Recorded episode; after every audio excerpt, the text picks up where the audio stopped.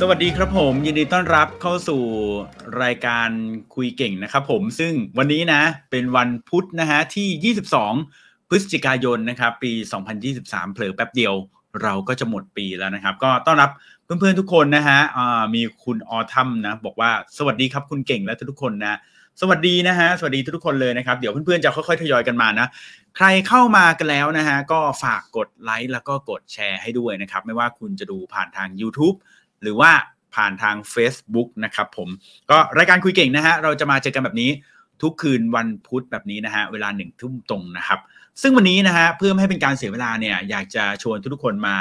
นั่งคุยกันนะ เพราะว่าวันนี้เรามีแขกรับเชิญท่านหนึ่งนะฮะที่จริง ๆ ต้องบอกว่าแหม ถือว่าเป็นคนคุ้นเคยนะ เพราะว่าเราก็เจอเขามาหลายครั้งหลายครานะครับ แต่ว่าทุกครั้งที่มาเนี่ยนะฮะพี่เขาก็จะมาอัปเดตนะฮะเรื่องราวต่างๆ ที่เกี่ยวกับแวดวงของสตาร์ทอัพแล้วก็ในช่วงนี้เนี่ยเรื่องของ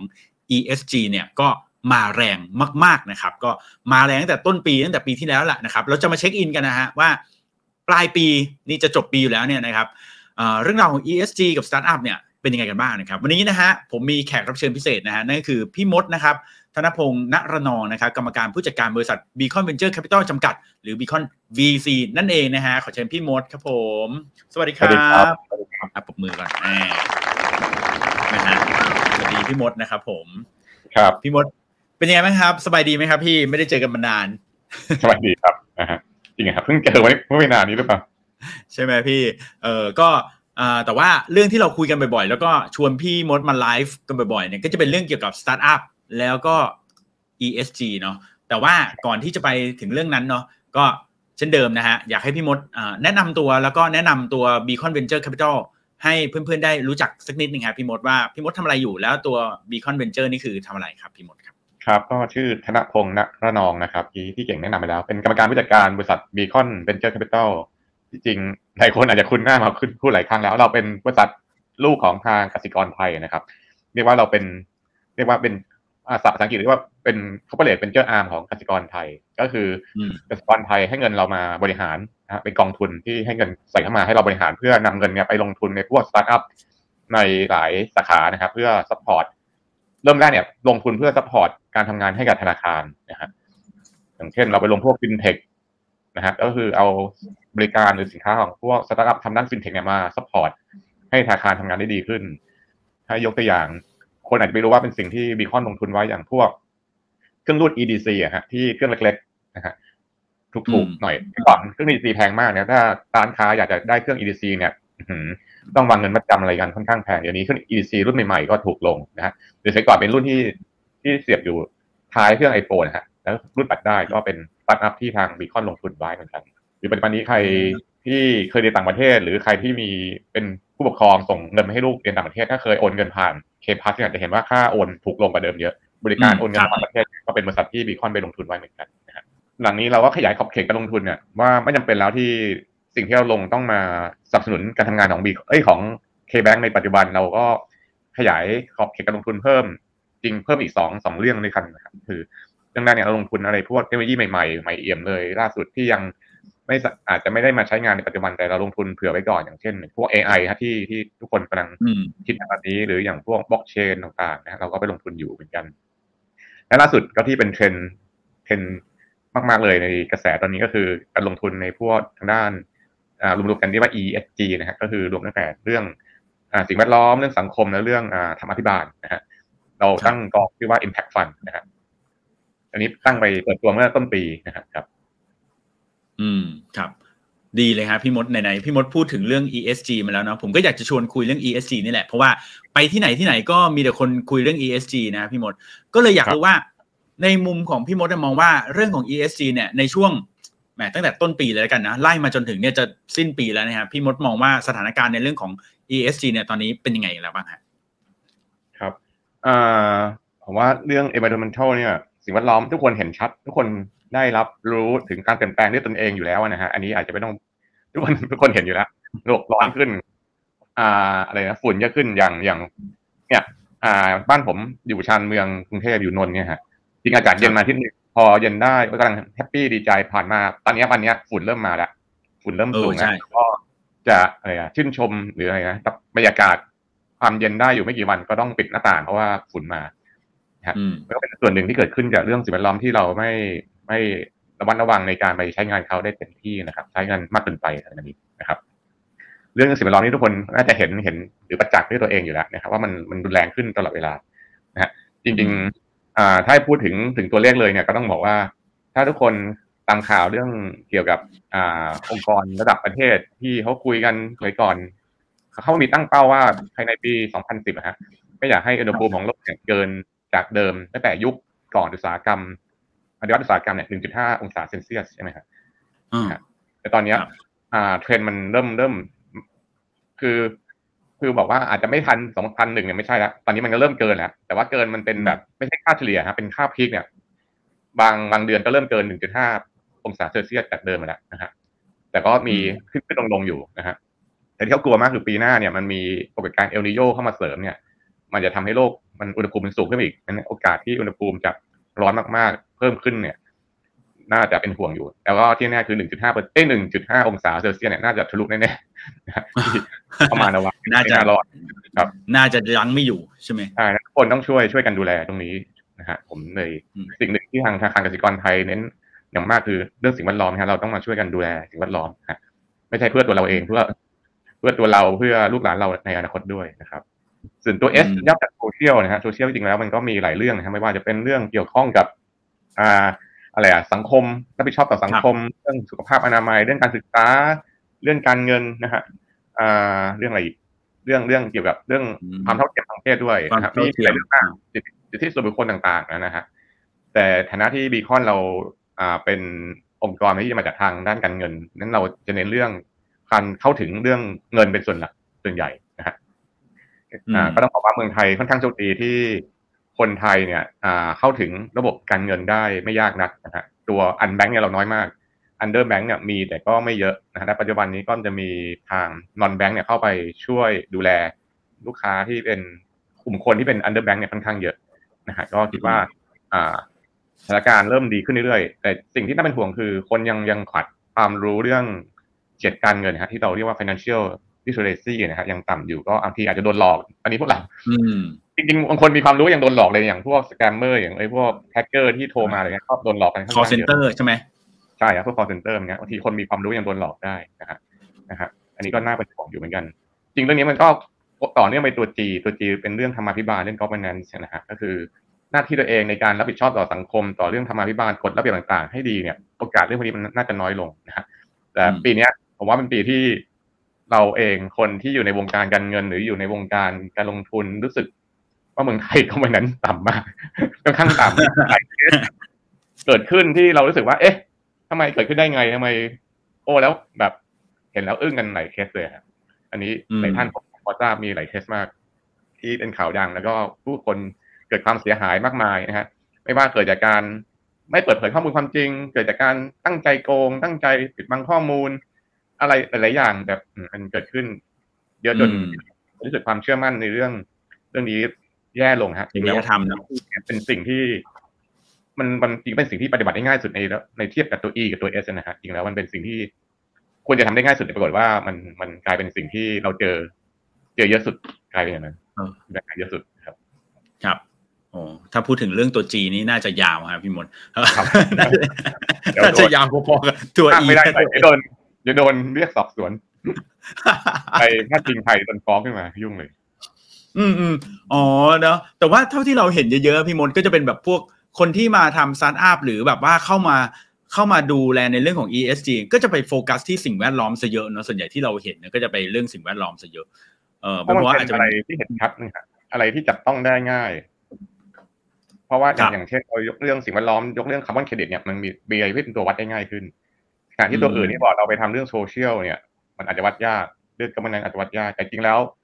ตัว S ตัว G อะเป็นสิ่งอย่างของ b ีคอนเนี่ยเป็นการลงทุนที่เราระมัดระวังให้ จริงตั้งแต่ก่อนเปิดตัว Impact Fund เนี่ยตัว S กับตัว G เนี่ยคือสิ่งที่เราให้ความสำคัญในการลงทุน พิจารณาเรื่องลงทุนอยู่แล้วแต่แรกนะครับ อย่างเช่น ถ้าเราไปเจอเคสไหนเราทำดิลิเจนแล้วปรากฏว่าตัว G เขาไม่มีเนี่ย มีความสุ่มเสี่ยงว่าเขาไม่ได้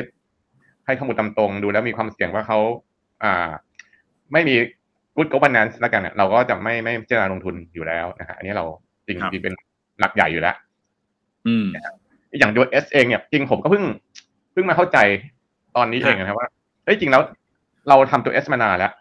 นะฮะยกอย่างเช่นตัวฟินเทคเนี่ยฮะจริงฟินเทคที่เราทำเนี่ยเราก็เน้นลงทุนในธุรกิจที่มาช่วยปิดแกลบเขาปิดแกลบคือปิดช่องว่างของคนนะฮะเรื่อง financial inclusion นะฮะที่เป็นหัวข้อหนึ่งของตัว S เลยนะฮะอืมคือเราเราจะเน้นไปลงทุนที่เขาไปช่วยแก้ปัญหาที่มันมีอยู่ในสังคมเรื่องการเงินต่างๆ อย่างที่ผมเรียนไปเนี่ยก็คืออย่างที่อะไรนะ อ่าไอ้เรื่อง EDC ที่สมัยก่อนร้านค้าเล็กไม่สามารถใช้ได้ครับก็สามารถทำให้คนที่เข้าร้านค้าเล็กเข้าถึงเครื่อง EDC ได้หรือสมัยก่อนคนจะขายของต่างประเทศโอนเงินไปต่างประเทศเนี่ย ถ้าบริษัทใหญ่ๆอะโอนเงินเนี่ยไม่คิดเปอร์ transaction ใช่ไหมครับ จุดโอนไปร้อยล้านสองสามพันมันก็ไม่เท่าไหร่อะลดลงมาเหลือพันเดียวเขาก็ไม่ไม่กระทบ แต่ถ้าลูกค้าเล็กๆ SME ต้องโอนเงินไปต่างประเทศล้านหนึ่งต้องจ่ายค่าค่าค่าฟรีสามพันเนี่ย ก็เยอะนะล้านพันสามพันก็ประมาณศูนย์จุดเอ้ยสามเปอร์เซ็นต์เนี่ยหรือเปล่าสามเปอร์เซ็นต์ครับอ่าไม่ใช่ศูนย์จุดสามเปอร์เซ็นต์แต่ถ้าเราลดเหลือพันหนึ่งได้ลดไปศูนย์จุดสองเปอร์เซ็นต์นี่นี่เยอะนะเยอะนะฮะใช่ไหมฮะก็จะคือใช่สิ่งที่ใช่เราเรา การลงทุนที่ผ่านมาเราลงเรื่องตัว S อยู่แล้ว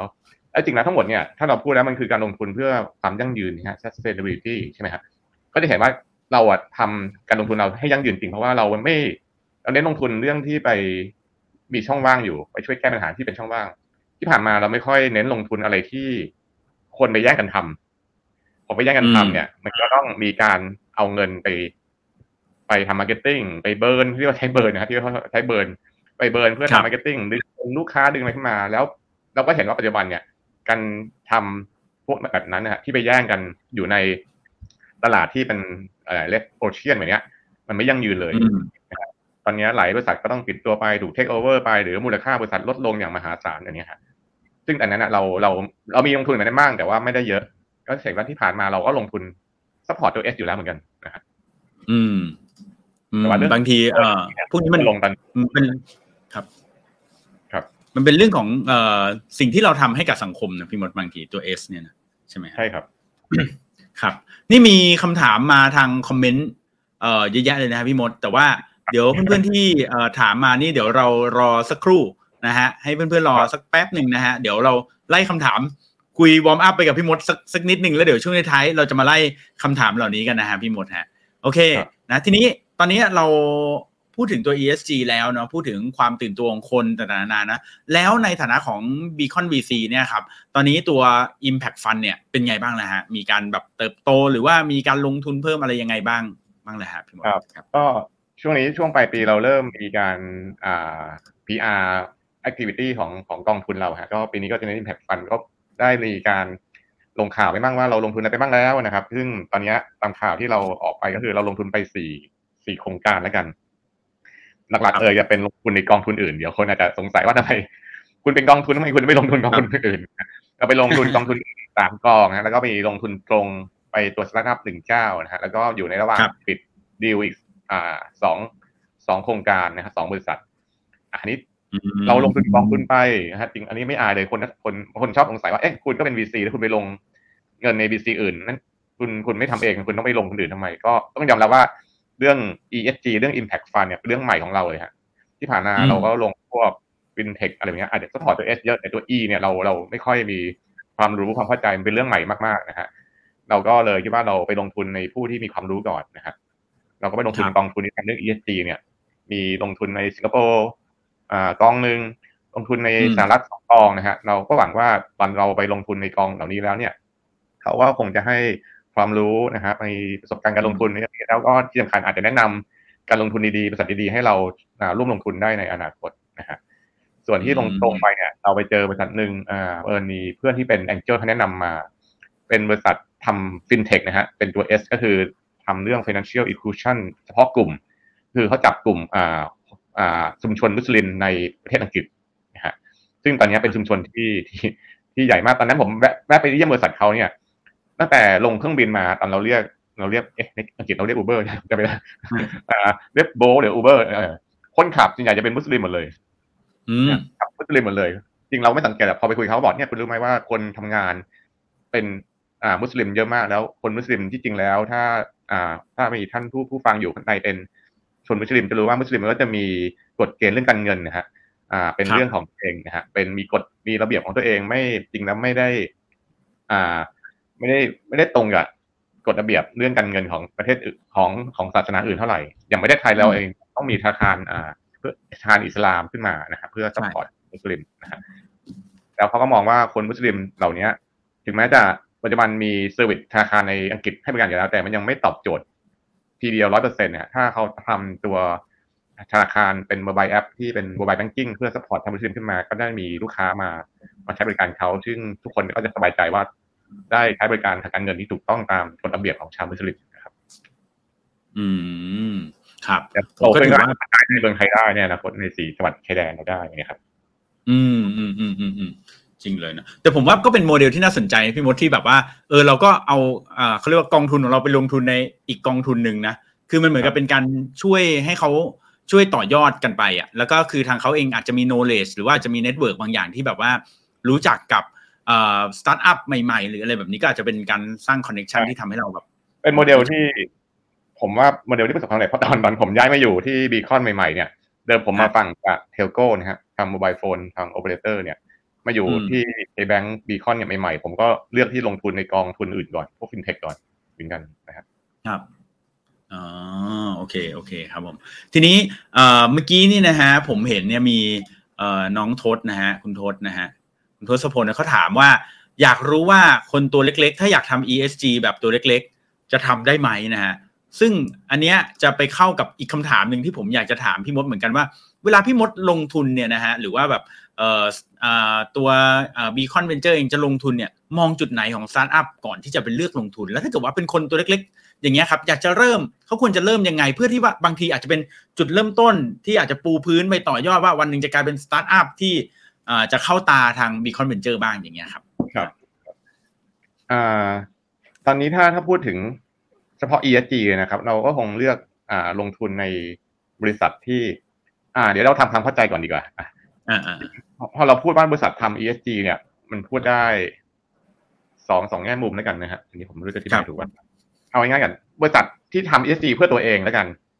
เอายกตัวอย่างจาก K-Bank เองนะฮะ K-Bank ก็ตั้งเป้าว่าจะทำ เรื่อง ESG เต็มที่จะทำเป็นอ่าคาร์บอนนิวทรัลในภายปีสองศูนย์ผมเลยลืมไปเลย อ่าเป็นเต็มในสองศูนย์สองหกหรือเปล่าฮะอ่า แล้วก็เป็น net zero ภายในสองศูนย์สี่ศูนย์อะไรแบบนี้นะครับ ครับ ไอ้ทำ operation ตัวเองเนี่ยให้เป็น net zero อะไรพวกเนี้ยลดคาร์บอนเนี่ย เราเรียกว่า scope หนึ่งนะฮะอืมก็คือคุณก็ต้องไปลดอะไรที่เกี่ยวข้องกับ operation โดยตรงเนี่ยนะฮะลดการใช้กระดาษ ลดการใช้ไฟอะไรแบบนี้ฮะเพื่อให้ อ่า อะไรที่มันเกี่ยวข้องกับเรื่องการปล่อยคาร์บอนน้อยลง ครับ แล้วก็มีอันหนึ่งที่ว่า scope สองก็อะไรที่เกี่ยวข้องอย่างเช่น อ่า พนักงานที่ต้องเดินทางมาที่ทำงาน ถ้าทำให้พนักงานเดินทางได้น้อยลง ใช้การเดินทางที่ที่ใช้คาร์บอนน้อยลงก็จะเป็นการช่วยให้ ให้ลดคาร์บอนลงไปนะฮะส่วน scope ที่อืมสามคืออะไรที่นอกเหนือจากตัวตัวบริษัทเองตัวพนักงานเองที่นอกเหนือไปอย่างเช่น partner ลูกค้าต่างๆ เนี่ย ถ้าเราสามารถช่วยให้เขา ลดคาร์บอนได้ด้วยอะก็จะเป็นอืมสิ่งที่ตอบโจทย์แต่ว่าสิ่งที่ยากที่สุดนะครับอืมงั้นครับตอนนี้ถามว่าเราลงสตาร์ทอัพเราคงไม่ได้บอกเราลงสตาร์ทอัพที่ทำตัวเองให้เป็น scope หนึ่งคือพยายามเอออาจจะเป็นสตาร์ทอัพทำทำแอปพลิเคชันอะไรไม่รู้แต่บอกว่าบริษัทเขาพยายามทำ scope หนึ่งอยู่ เพื่อตัวเองลดลงลดการปล่อยคาร์บอนลงเนี่ยเราเราไม่ได้บอกว่าเราเป็นกองทุนที่ไปลงทุนแบบนั้น เลือกลงทุนในอืมสตาร์ทอัพที่ทำอะไรก็ได้ แต่ว่าตัวเองเนี่ยพยายามทำ scope หนึ่งเพื่อลดคาร์บอน สิ่งที่เราครับจะลงตั้งชื่อว่า Impact Fund ก็คือ เราจะลงทุนในสตาร์ทอัพที่สร้างเครื่องมือเป็น tool หรือเป็นแพลตฟอร์ม ที่ไป support คนอื่นให้ทำ scope หนึ่ง scope สองและ scope สามที่ยากที่สุดเนี่ยทำได้ดีขึ้นเร็วอ่าขึ้นภาพมากขึ้นนะฮะก็อย่างเช่นครับยกตัวอย่างก็อย่างเช่นคนทำเรื่องเขาเรียกว่าเป็นพวก carbon accounting นะฮะก็คือคนทำระบบไปให้อ่า หน่วยงานองค์กรต่างๆ ที่อยากจะลดคาร์บอนไม่ว่า scope หนึ่ง scope สองเนี่ยเชื่อมต่ออมข้อมูลกับเขาแล้วเขาสามารถวัดได้เลยว่ากิจกรรมที่ประกาศออกไปให้ลดค่าไฟลดน้ำมันลดกระดาษ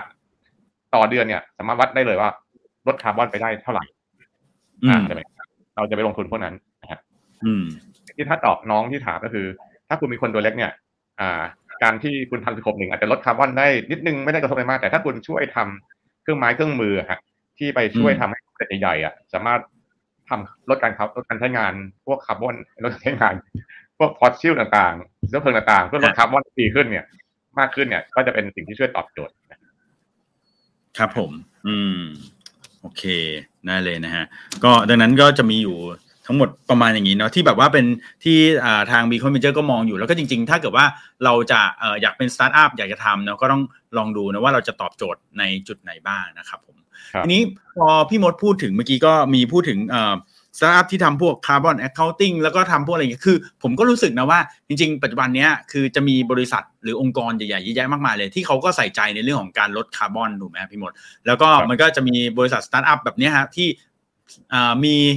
ระบบที่สามารถที่จะมานับได้นะว่าเออบริษัทนี้ลดไปมากน้อยเท่าไหร่อะไรเงี้ยแต่ทีนี้ถ้านอกเหนือจากไอ้แบบนี้แล้วครับพี่มดในต่างประเทศแบบนี้มันมี เคสไหนบ้างไหมฮะที่ในต่างประเทศมีการทำสตาร์ทอัพเกี่ยวกับ ESG แล้วก็ค่อนข้างแบบประสบความสำเร็จอะไรเงี้ยครับเผื่อเป็นไกด์ไลน์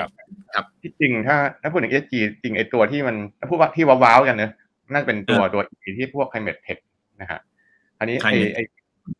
สิ่งที่เราพูดอย่างที่ผมอ่าเนี่ยอะไรนะอ่าพูดเป็นตัวอย่างไปเมื่อกี้นี้มันเป็นสิ่งที่ Beacon เราเราเชี่ยวชาญด้วยกันเรา เราทำสตาร์ทอัพพวกดิจิทัลแพลตฟอร์มมาเยอะเราก็เก่งด้านนี้ ที่จริงมันจะมีสตาร์ทอัพพวก deep tech อะฮะ ที่เรื่องนี้สำเร็จโด่งดังเป็นยูนิคอร์นเยอะแยะเลยไม่ว่าจะเป็นพวกทำเกี่ยวเรื่องพลังงานใหม่ๆ energy ใหม่ๆนะฮะการเดินทางใหม่อะไรแบบนี้เยอะแยะไปหมดเลยในต่างประเทศ ซึ่งอันนั้นต้องอาศัยโดเมนความรู้ลึกๆ เข้าไป เข้าไปดูเข้าไปเข้าไปดูแลเข้าไปดูแลดูการลงทุนของเขาถึงจะลงทุนได้ แต่ถ้าถ้าถามส่วนตัวเลยเนี่ยที่ผมชอบมากๆเนี่ยอ่าผมชอบสองตัวนะฮะสองตัว ครับ ไม่แน่ใจในคนเคยได้ยินแบบว่าการลดคาร์บอนมันมีหลายวิธีใช่ไหมฮะไม่ว่าแต่ก็คือไปการลดการปล่อยอะทำให้มันทำให้กิจกรรมต่างๆ ปล่อยคาร์บอนน้อยลงอย่างเช่นอะไรดีอะอ่าก็คือการใช้ไฟฟ้าต้องทำไอ้ new อ่า energy แบบใหม่ใช้โซลาร์เซลล์อะไรต่างๆกังหันลมที่ใช้ไอ้ฟอสซิลอ่าเชื้อเพลิงฟอสซิลนะครับ ครับ แต่ไม่มีที่การลดอย่างหนึ่งลดคาร์บอนได้คือเราจับคาร์บอนเนี่ยมายัดฝังไว้ใต้ดิน อ่าเอ้ยผมผมเคยได้ยินคุ้นๆเออที่ว่าพวกอ่า carbon capture นะฮะครับทำตัวตัว carbon capture นะฮะอ่าอันเนี้ยมันมันมีคนทำจริงจังหลายคนแล้วก็มีมีที่สำเร็จแล้วอยากอาจจะเรียกยังไม่เรียกว่าสำเร็จร้อยเปอร์เซ็นต์แล้วกันฮะ ถ้าพูดไปแล้วมันน่าอยู่ประมาณสักอ่าถ้าพูดถึงเกณฑ์สิบเนี่ย น่าอยู่ประมาณสักหกหรือเจ็ดนะฮะ คือทำได้แต่ยังไม่ efficiency อาจจะยังไม่ได้สูงที่สุดอยู่นะฮะก็คือเราเอาคาร์บอนมาดูดเข้าไปนะฮะแล้วก็อัดเก็บแล้วก็เอาไปฝังดินนะฮะมีอยู่ประมาณสักหลายบริษัทอยู่สามสี่บริษัทที่ที่ที่ระดมทุนได้เยอะนะฮะแล้วก็ทำเป็นจริงเป็นจังอยู่ที่อเมริกานะฮะอันนี้น่าสนเป็นเรื่องที่เรื่องที่แก้ตรงตัว แต่เขาก็บอกว่ามีคนก็บอกว่า การถ้าเรื่องนี้ทำสำเร็จเนี่ยมันแก้ แก้ตรงตัวก็จริงก็คือลดคาร์บอนก็จริงแต่มันไม่ช่วยให้คนประหยัดเชื้อเพลิงอะคนบอกโอ้ยเขาปล่อยไปเดี๋ยวคุณก็ไปเก็บ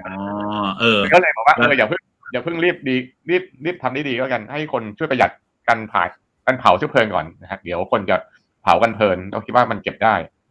นะครับเออใช่เทคโนโลยีนี้ก็อยู่ระหว่างการพัฒนาก็จริงแล้วเป็นเทคโนโลยีที่น่าสนใจนะ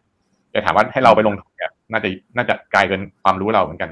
ตอนนี้มันน่าจะแพงไปมากแล้วอะไรตัวเป็นยูนิคอร์นไปแล้วนะครับ อีกตัวหนึ่งเนี้ยผมชอบมากจริง ผมก็เล็งอยู่ในไทยว่าใครทำได้ ผมอยากร่วมลงทุนด้วย ก็คือ ตอนนี้รถ EV วิ่งกันเกลื่อนเลยใช่ไหมครับ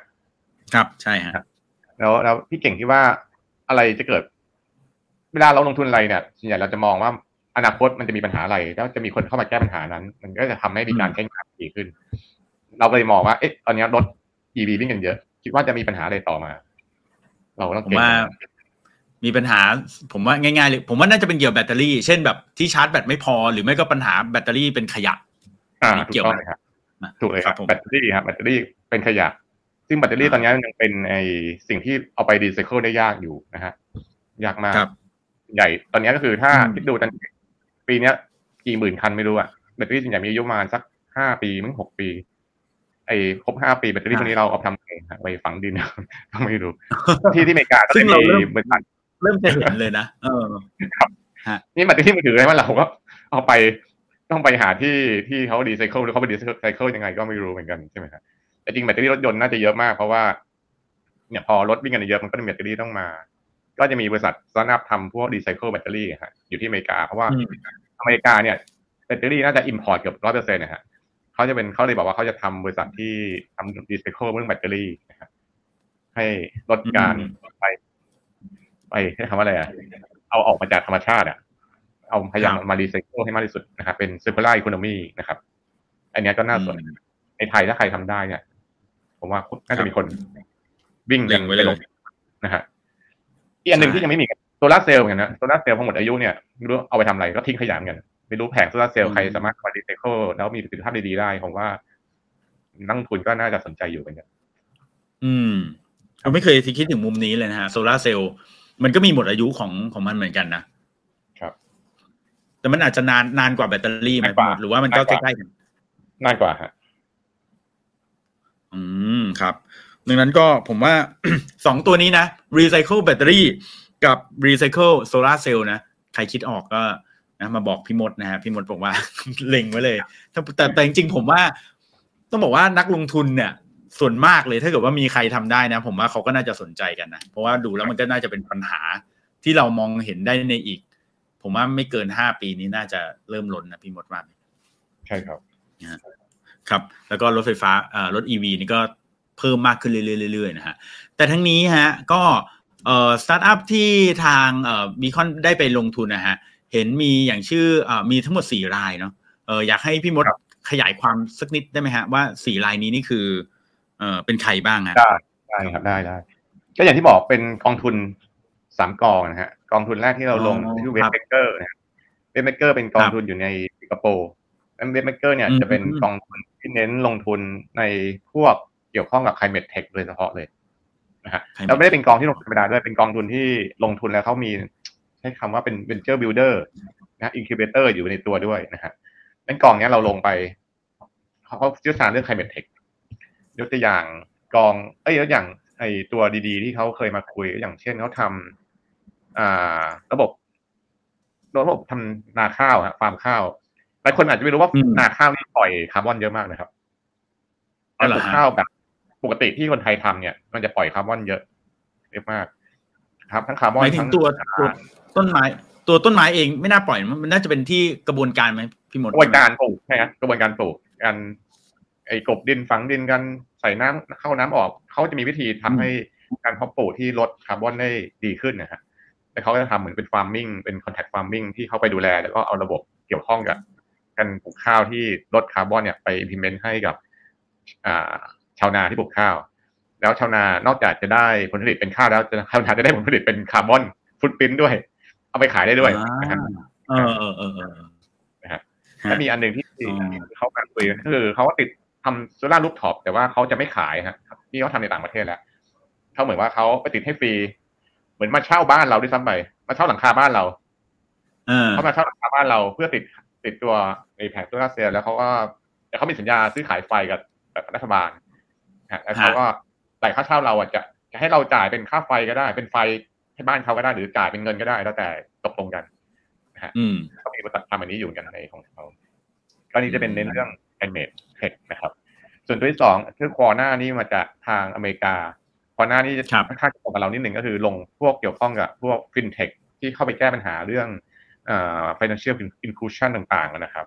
นะฮะอ๋อก็ก็อย่างที่เรียนเนี่ยจริง ก็เป็นสิ่งที่เราครับเรามารู้เหมือนกันว่าสิ่งที่เราลงไปนั้นก็เป็นตัวปัญหาแก้ปัญหาเรื่อง S อยู่เหมือนกัน แต่ว่าสิ่งที่เราเรียนรู้จากตัวคอหน้าเยอะก็คือวิธีวัด Impact จากการไปลงทุนนะครับว่าไปลงทุนใน ฟินเทคตัวเนี้ยที่เข้าไปแก้ปัญหาเรื่องการเงินให้กับคนกลุ่มหนึ่งเนี่ย วัด Impact ได้ยังไง อันเนี้ยเจ้าเนี้ยเขาเป็นเจ้าที่ช่วยวางเฟรมเรื่องการวัด Impact ให้กับเราได้ดีมากนะฮะ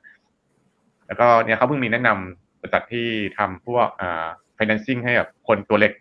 มาให้เราก็พิจารณาร่วมลงทุนกับเขาอยู่กำลังคุยกันอยู่นะครับ ส่วนตัวที่สามนะครับคืออ่าตัว Siam Capital ฟังชื่อครับเหมือนว่าต้องอยู่ในไทยแต่จริงแล้วอยู่ที่อเมริกา แต่ว่า founder เป็นผู้หญิงไทยนะฮะชื่อคุณสิตานะฮะเป็นครับเป็นเป็นเธอเป็น VC อยู่ที่ต่างประเทศแล้วเพิ่งมาตั้งกองตัวเองขึ้นนะฮะแล้วแกก็มีความหวังว่าอยากจะให้คนรู้จักคนไทยมากขึ้นก็เลยตั้งชื่อเป็น Siam Capitalนะฮะก็ลงทุนเกี่ยวข้องกับพวก sustainability ทุกด้านเลย แต่ว่าในแง่มุมจาก consumer เป็นหลักก่อนนะฮะอืมก็เราแก้ปัญหา เธอเชื่อว่าการแก้ปัญหาที่ระดับผู้บริโภคเนี่ย มันจะช่วยลด คาร์บอนหรือลดเรื่องปัญหาโซเชียล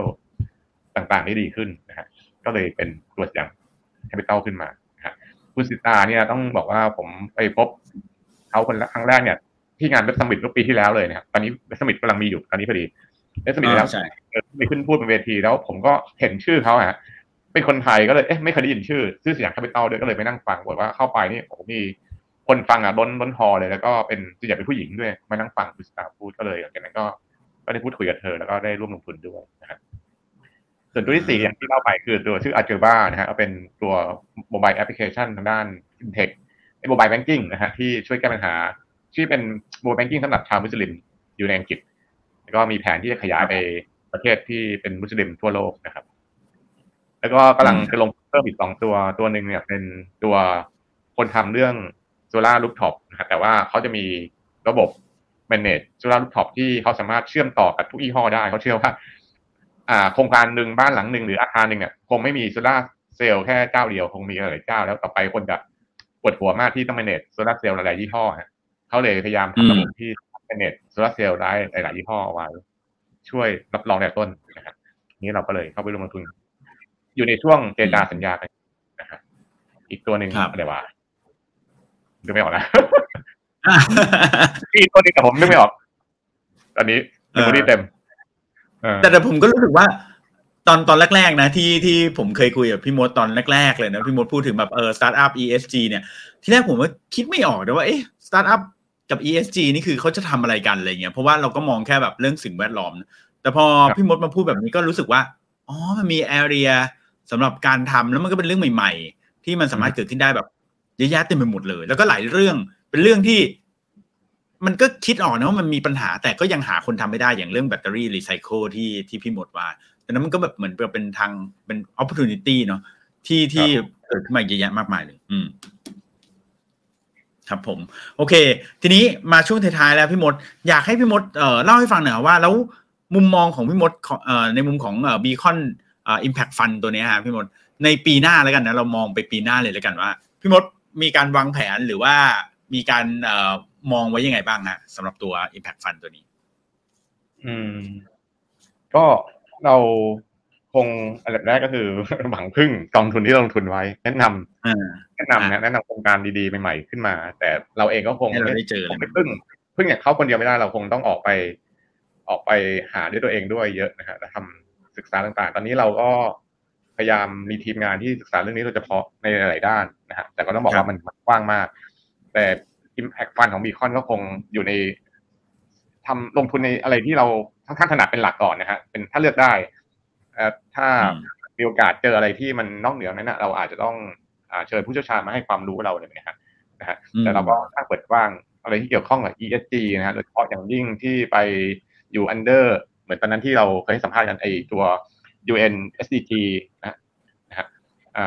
เจ็ดข้อของ UN SDG นะฮะไอตัวนั้นที่เป็นไกด์ไลน์นะฮะใครทำอยู่ในเรื่องเจ็ดหัวข้อนี้ก็เป็นสิ่งที่บีคอนสามารถเอาไปร่วมลงทุนได้นะครับอ๋อแล้วเราก็ยังรู้สึกอยาก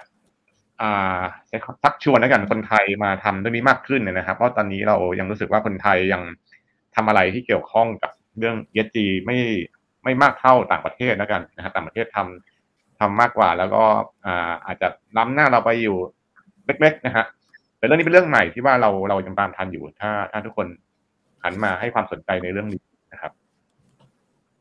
อืม ครับผม ก็จริง ๆ อันนี้ผมเสริมพี่มดนิดนึงแล้วกันนะฮะ ที่เมื่อกี้นี้พี่มดพูดถึงตัวอ่า SDG 17 ข้อของ UN เนาะผมก็เลยแปะลิงก์ไว้นะฮะในคอมเมนต์นะเผื่อเพื่อนๆ คนไหนสนใจก็ลองกดตามลิงก์เข้าไปดูนะฮะ ซึ่งก็เป็นเอ่อ17 ข้อที่จริงๆเออผมได้ยินคือถูกมีการถูกรีเฟอร์ถึง เอ่อเยอะเยมากอะมากนะฮะใช่ใช่ดังนั้นคือถ้ายังไม่เคยเข้ามาดูตรงนี้ ก็ควรจะต้องลองเริ่มจากตรงนี้ก่อนนะฮะครับโอเคนะ มีคำถามของท่านหนึ่งฮะพี่มดก็เขาถามคำถามเกี่ยวกับเรื่องของอาเขามีโครงการคุณจอยไรท์นะ บอกว่ามีโครงการชื่อ forest forest นะครับอ่าสวรรค์คนเป็นร่มเย็นคนไปคือ ผมมาอ่านสรุปสรุปคือประมาณว่านะเป็นโครงการที่อยากจะปลูกต้นไม้นะครับ เพื่อวาระสุดท้ายสำหรับ ให้ตัวเองได้พักหรือว่าให้ที่คนรักเราได้อยู่อะไรประมาณนี้นะฮะก็เป็นความรักที่ยั่งยืนอะไรเงี้ย ซึ่งเขาบอกว่าเอ่อตัวโครงการนี้มันน่าจะ support เรื่องของตัว S คือการแบบจ้างคนจ้างงานคนในชุมชนอะไรประมาณอย่างนี้นะเขาก็ถามว่าอยากให้ช่วยแนะนำว่าพอจะมีทางเป็นไปได้ไหมและจะเริ่มอย่างไรนะครับ ผมพี่มดพอจะเอ่อเคยได้ยินโครงการอะไรแบบนี้ไหมฮะ ที่แบบเหมือนปลูกต้นไม้สำหรับคนรุ่นต่อๆไปอะไรอย่างเงี้ยฮะ อืม อืมอืม แต่แต่รู้จักจอยไลฟ์เพราะว่าจอยไลฟ์เข้าโครงการคาตาลิสเราด้วยอ่าใช่ไหมครับใช่เนอะแต่ว่าเป็นผมก็คุ้นๆโครงการชื่อนะที่พาพาผู้ป่วยไปหา หาหมอ เป็นเพื่อครันบผู้ป่วยพาไปหาหมอพาไปโรงพยาบาล อันนี้กำลังทำโครงการใหม่ใช่ไหมฮะโครงการซื้อพอเลยน่าจะน่าจะนะเห็นปลูกต้นไม้อ่า